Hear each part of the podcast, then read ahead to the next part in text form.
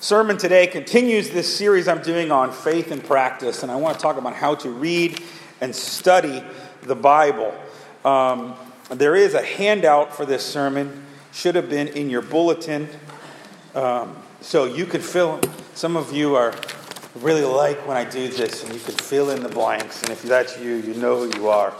Um, so we're going to talk about uh, the Bible and how to read the Bible uh, here today. Let me start with our scripture from Hebrews chapter 4, verse 12.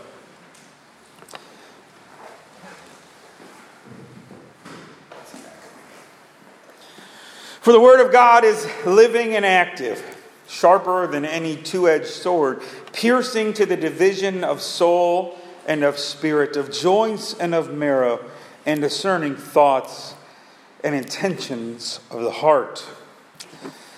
What I want to do today is just give you a crash course in how to read and study your Bible. How do you open this document up? What is it? How do you approach it? How do you read it? And so we're just jumping right in.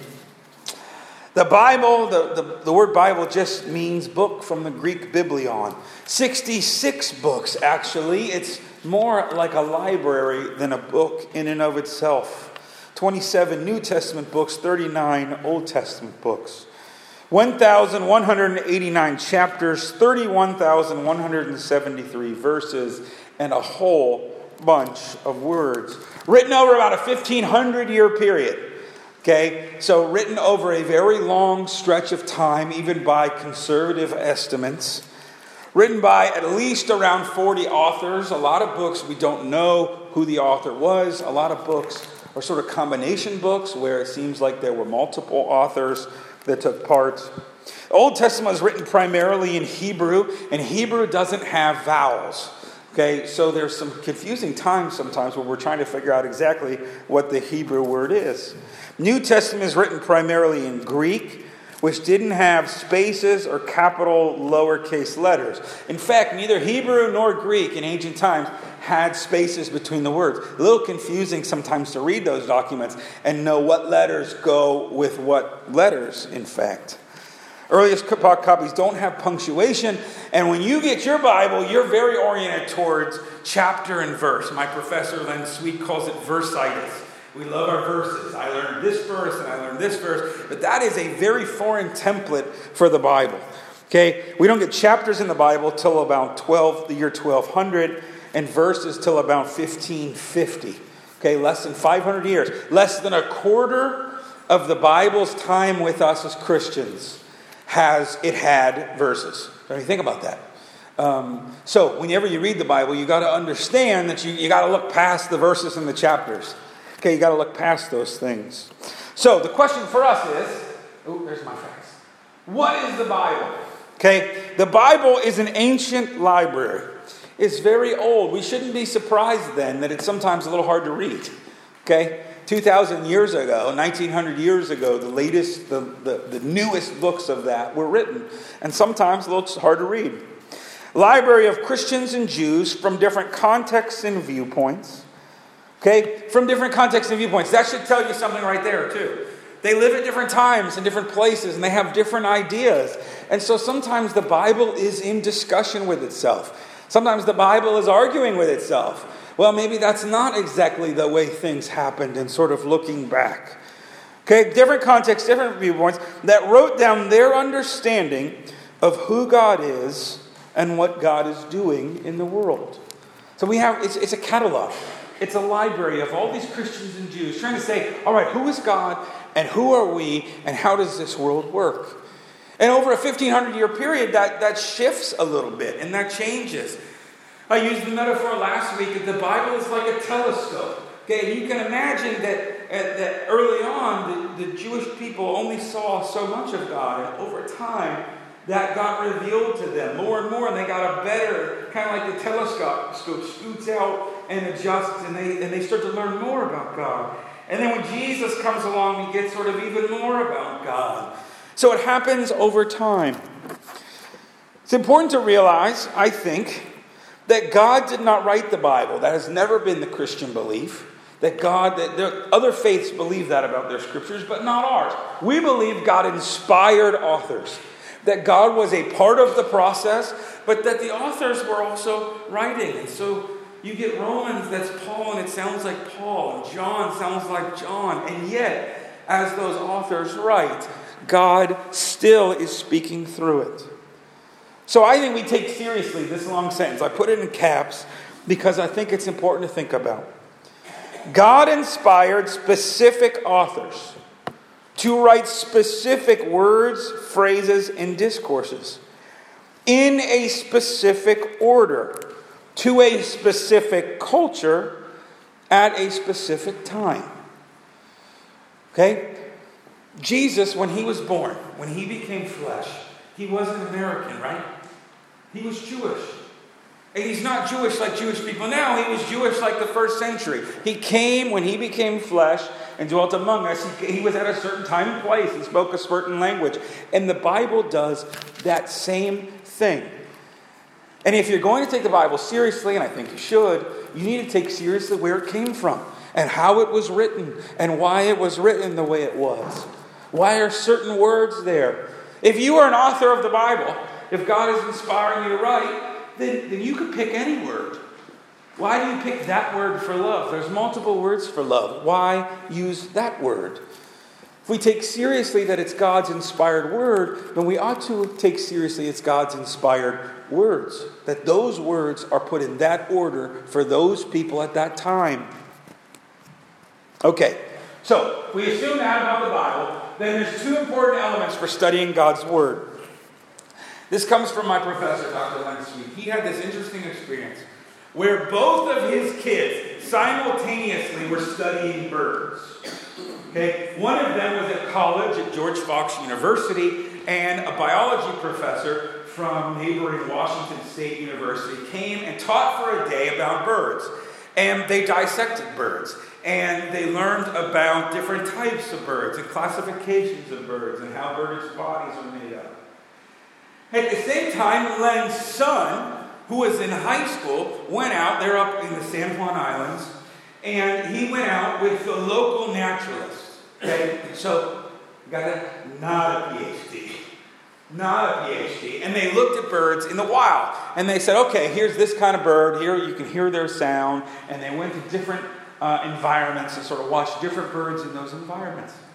And then they both were together. The, daughter had come home for the weekend from college or for a break or something, and they both talked about what they learned about birds. And what my professor assumed was who, who do you think would have gotten the better learning about birds? The daughter, right? You're learning from a PhD at college level, but what he found was that they both learned a lot about birds. They both learned a lot about birds. And in fact, very interestingly, they both learned very different things about birds. Okay, there's two ways to learn about birds a bird in the pan and a bird in the bush. Okay, bird in the pan is when you scientifically dissect a bird. You open it up, you see what's in there, you see how it works. Scientifically deconstruct what a bird is. On the other side is a bird in the bush, and that is when you just observe it living, alive, moving around, building its nest, calling out to other birds. Okay? If you really want to know birds, you've got to understand both a bird in the pan and a bird in the bush. Because there's certain knowledge you're not going to get in the other way of studying birds. Everybody with me? The Bible is the same way. In the Bible, there's bird in the pan and there's bird in the bush. Okay? Sometimes you just need to read the Bible as if it's a bird in the bush. Just read it and think about it and dwell on it and let it speak to you. Let God speak through those words. And sometimes you got to study it. Sometimes you got to dive in, you got to wrestle, you got to dissect, you got to look up certain words. There's certain things that you only learn from the Bible if you read it devotionally if you just expect God to speak through it. But there's other things you will never learn from the Bible that way because it was written 2,000 years ago, 3,000 years ago. And you'll never figure out that when they said that word, they meant this kind of concept. You want to understand the history, you got to do a little bit of work. So it is both bird in the pan and bird in the bush. Okay? So, approach number one this is really the, a, a, good way, I think, to describe a bird in the bush kind of approach to the Bible. It's called Lectio Divina. It, it's just sort of this cycle where you read, You think about or meditate on what you read. You pray, and when it says here pray, you pray what you're reading. And then you contemplate, you think about it. The, the metaphor that's often used by the church fathers is a very old way of reading. It's like chewing.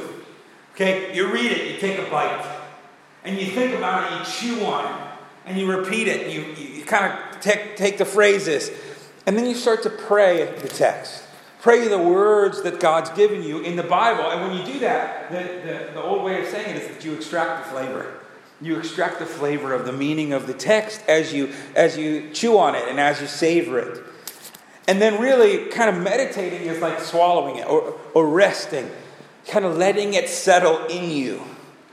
And I love that way of talking about the Bible. It's a great thing for you to do, just to sit and read and expect that God will meet you in your reading. Okay, it's a great daily practice just to open your Bible and chew on the words a little bit. Repeat it again and again. And even though you may not understand everything that's going on, you'd be amazed how often the Holy Spirit will speak to you as you chew.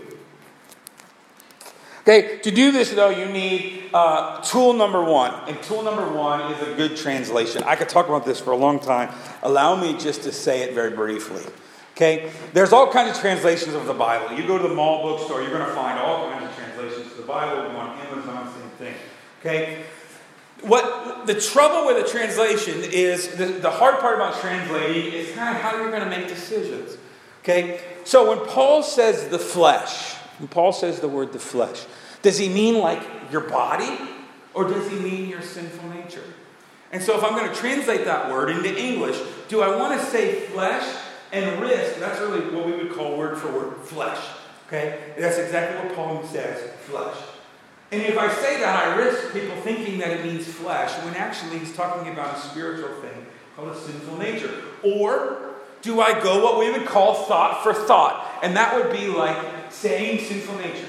Paul said flesh, but he meant sinful nature, so, so maybe I'll write sinful nature so that they can understand. And Bible translations uh, range on that. You got really word for word, you get really thought for thought. The, the problem with word for word, by the way, is it, gets kind of clunky. Okay, if you try to stick too much to the Greek and the Hebrew, in English it just doesn't sound as smooth. If you go more for thought for thought, um, then you get a much more readable translation. It's one of the best things you can do, by the way, is read both. Get yourself a translation that's much more uh, like a living Bible, the message, which is really a paraphrase, New Living Translation, and then get yourself an English Standard Version, um, a uh, New American Standard Bible, and then, and then NIV is kind of the typical middle of the road. Um, but you need a readable, good Bible translation. I'm happy to talk with you and suggest those. ESV is my favorite. Um, I don't mind a word. For, I grew up on the King James and the New King James, so clunky English doesn't bother me with the Bible. I like the ESV. It's just kind of what I do. In the pews is an RSV, which is very, very close to the ESV. Um, ESV is just a kind of an update of that. Okay, but get, get a, a couple translations, but definitely get one that's readable. And if you're new to the Bible, the New Living Translation and the NIV are really good ones. Okay, they're, they're, they're sort of middle of the road to thought for thought. Um, those are good ones to start with. Okay. Approach number two. You still need a good Bible translation, but it's what I call the mountain of study uh, uh, Bible study. Okay, most of the time when we are when we try to get into the Bible, we want to start with application. You just read the Bible and you say, "Well, what does this mean to me?" I think most of the time that's a mistake. I mean, the Holy Spirit can guide you in that. You can chew on the text, use Lectio Divina, which really does work. But a lot of times, what you really need to do is read and sort of build up to the meaning. And I think, in this, if, if you can't tell, I think application is the shadow of the mountain.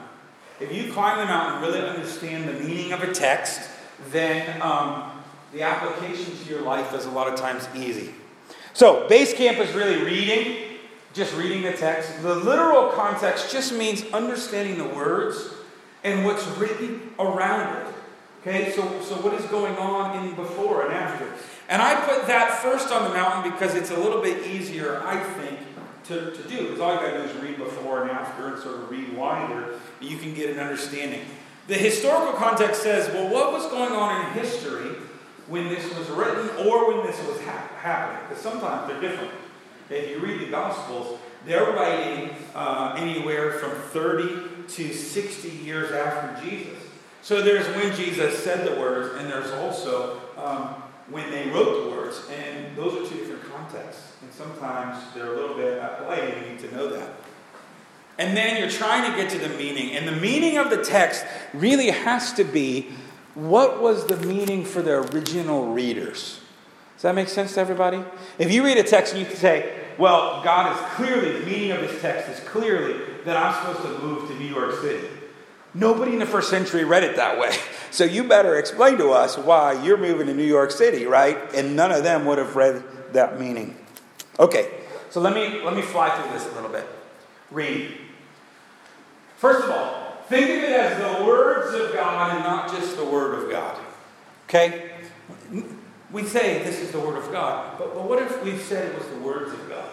That God chose these particular words and we take seriously why are these words there? Read repetitively. It's amazing when you read it over and over and over again, sometimes what you'll notice in a passage. Treat it as a movie. So play it out in your head. What would it look like? What would it smell like? What would it be like to have been in that uh, context? Here's your guiding questions. Okay, what details stand out?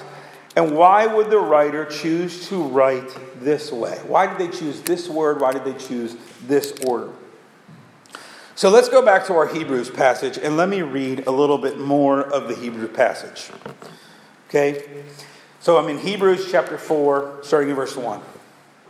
Therefore, for while the promise of entering his rest still stands, let us fear, lest any of you seem to have failed to reach it.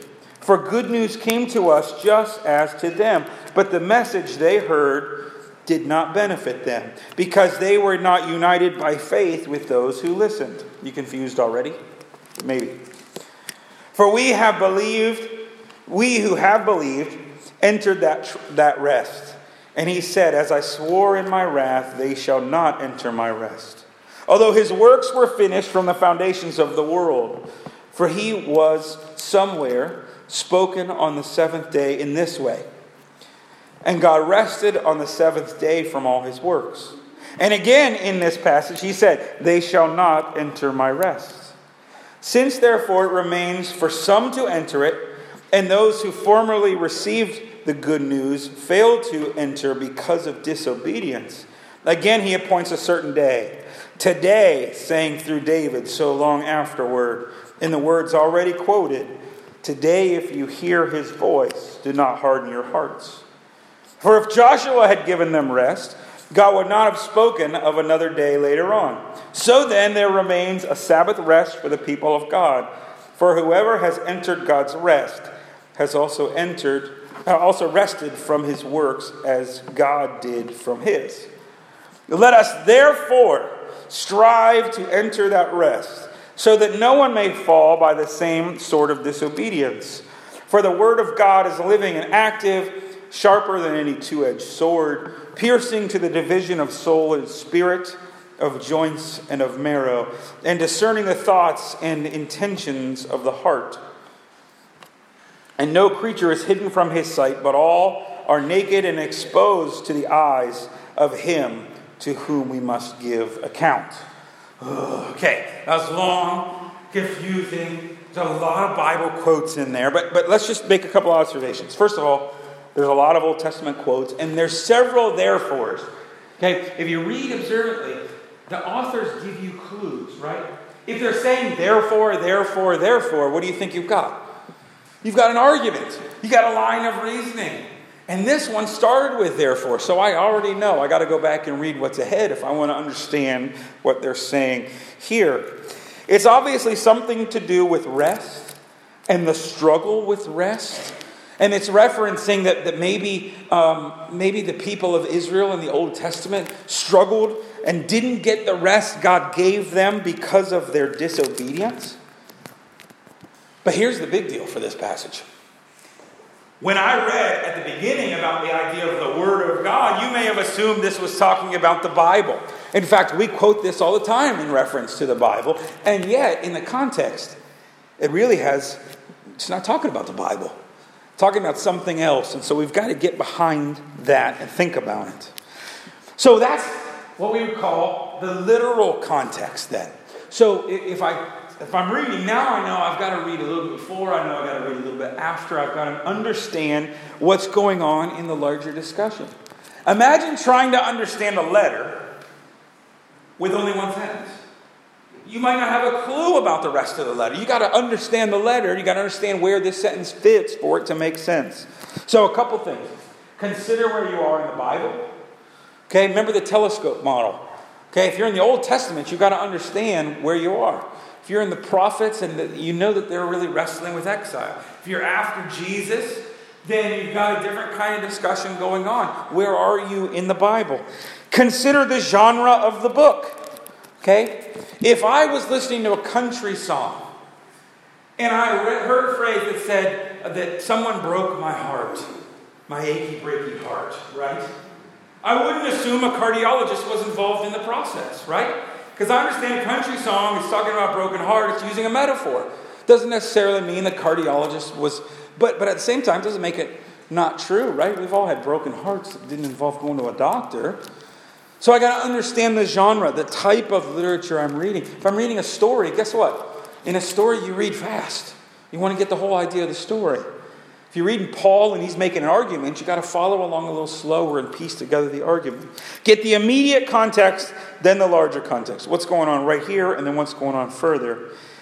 And then the guiding question why does this passage or text belong here and nowhere else? Why does this have to go here and it couldn't go in the next chapter and it couldn't go in the book prior to this one? Why does it fit like a puzzle piece right where it is? Tool to this is a good study Bible. Good study Bible give you a really good intro to the book, give you comments at the bottom. I love the ESV study Bible. The MacArthur Study Bible is good too. You need a study. Go out this week and get yourself a study Bible. Something that'll give you some of these clues. Let's think about our context for a moment in our book. Okay? It's, we're in the book of Hebrews. We don't actually know who wrote Hebrews. We know from one of the lines that he knew Timothy, so he's probably a contemporary of Timothy and Paul. Uh, but it doesn't seem to sound like Paul and doesn't claim to be Paul. So I think it's probably not Paul. He's obviously quoting a lot of Old Testament. And so if I had a study Bible, I could go back and look at what Old Testament passages um, that he's looking at. It's, it's kind of a letter, but more of an argument. And the argument is really written to Hebrews, to Jews. He, the author is trying to argue that Jesus is the better, the next step in the Christian, in, in the faith. So Jesus is the better temple, he's the better scripture, he's the better sacrifice, he's the great high priest. This is the argument the Hebrews makes over and over again. So he's looking back and talking about God's promise for rest and the Sabbath and saying, you know, Israel could never find rest because they were always disobedient. But we have been given rest, and we better figure out how to live into that rest. So we're getting a little bit more on the passage. The historical context then is the history of its writing. So remember, there's often two contexts the context of the event and the context of the writing. Okay, this is the author of Hebrews writing in the New Testament, and he's referencing Joshua. You got to understand Joshua if you want to understand what's going on in Hebrews. Okay, you got to understand Jesus in between them. Okay, so there's often multiple contexts going on. You got to pay attention to names, places, and events. We often skip those, don't we? Okay, you're reading and like there was this guy and this guy, and they went to this place. But a lot of times those are details. Okay, why would he go to that city? Is there something important about that city in the past? Okay, guiding questions. Why did someone write this down and why does it why did it endure? Why did somebody choose to write this down and why did some, why did it endure?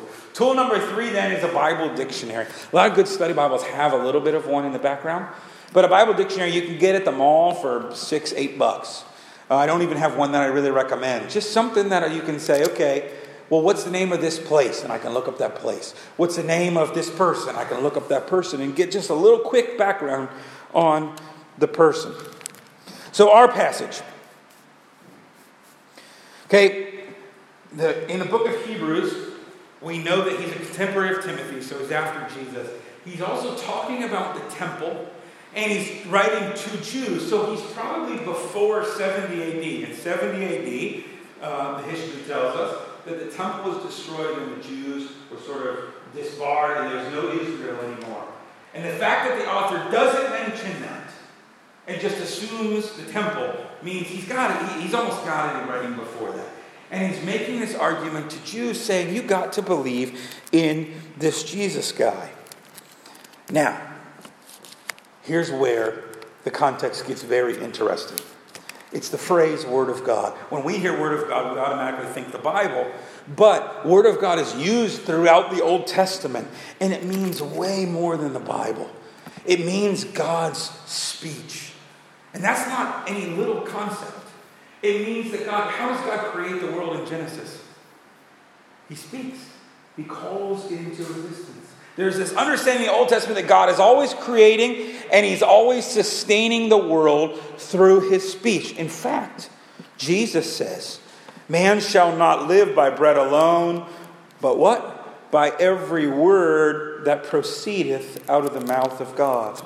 You don't, you're not sustained by bread, you're sustained by the Word of God, God's speech, God's work in your life. And so when Hebrews says Word of God, he doesn't just mean the Bible. He's talking about God's living, active speaking and working in your life to create and sustain. And what he's saying is, okay, let's let's get to let's get to the meaning here. Okay? We're using, first of all, scripture to interpret scripture. So I want to know if it says Word of God, where else is Word of God used, right? Where am I going to go back and look at Word of God in the Old Testament? I might even, for Word of God, need to look at John 1, right? In the beginning was the Word. Okay? Meaning always needs to start with the meaning that would have fit the original audience. So the Jewish people are reading this, and they're not thinking about the Word of God as the Bible. Okay? They're thinking about the Word of God as this living, speaking thing that happens in the world and happens in your life. And what they're saying is, hey, you want rest? And how many of us really want rest and we can't find it? You want rest? You want peace? You want hope? You got to find that in, in God's Word, in God speaking in your life. You got to listen to that. Okay, you got to you got to hear that because that can dissect you that can cut you up, that can, that can analyze your, um, uh, your motives and your thoughts and your actions. You're not going to escape God's word, so you're better to not disobey it, but instead lean into it. That's, that's what Hebrews is saying. Now, let me ask you a question Is that really hard to apply to your life? No. When you understand it in its real context, you think, how many of us really would love rest? Anybody have trouble resting? Have trouble sleeping? Having trouble being at peace because we're always worried about stuff, worried about stuff, worried about stuff? And, and the author of Hebrews says, yeah, but, but God is right there, speaking, ready to sustain, ready to work in your life, and you're going to miss it. And he even goes on, if you keep reading in Hebrews, which you should do later this week, to say that Jesus is this one speaking, because he's the great high priest, he's the temple, he's the sacrifice. So the the application is the shadow of the mountain. Okay? Once you understand what the Bible is talking about, it's really not that hard to understand how it applies to our life. So the question is what claim does this passage have for our life, for my life? And here's my understanding for you today jump in. I believe God has lots of stuff to say to you. And the speech that God has for you, the word that God has for you, can change your life, can give you a rest and a peace that you have never known and that we are all struggling for. And I'm telling you, there's a reason why we call the Bible the Word of God. It's because it is one of the primary ways that God speaks to us. And I know it's hard. It's hard to understand the Bible. I know it's tricky. There's a lot of words. You've got to read this 2,000 to 3,000 year old document. It takes work, it takes effort. And I'm telling you, it's worth it. And I'm telling you, it gets easier. So jump in, dive in for yourself. In the name of the Father, the Son, and the Holy Spirit. Amen.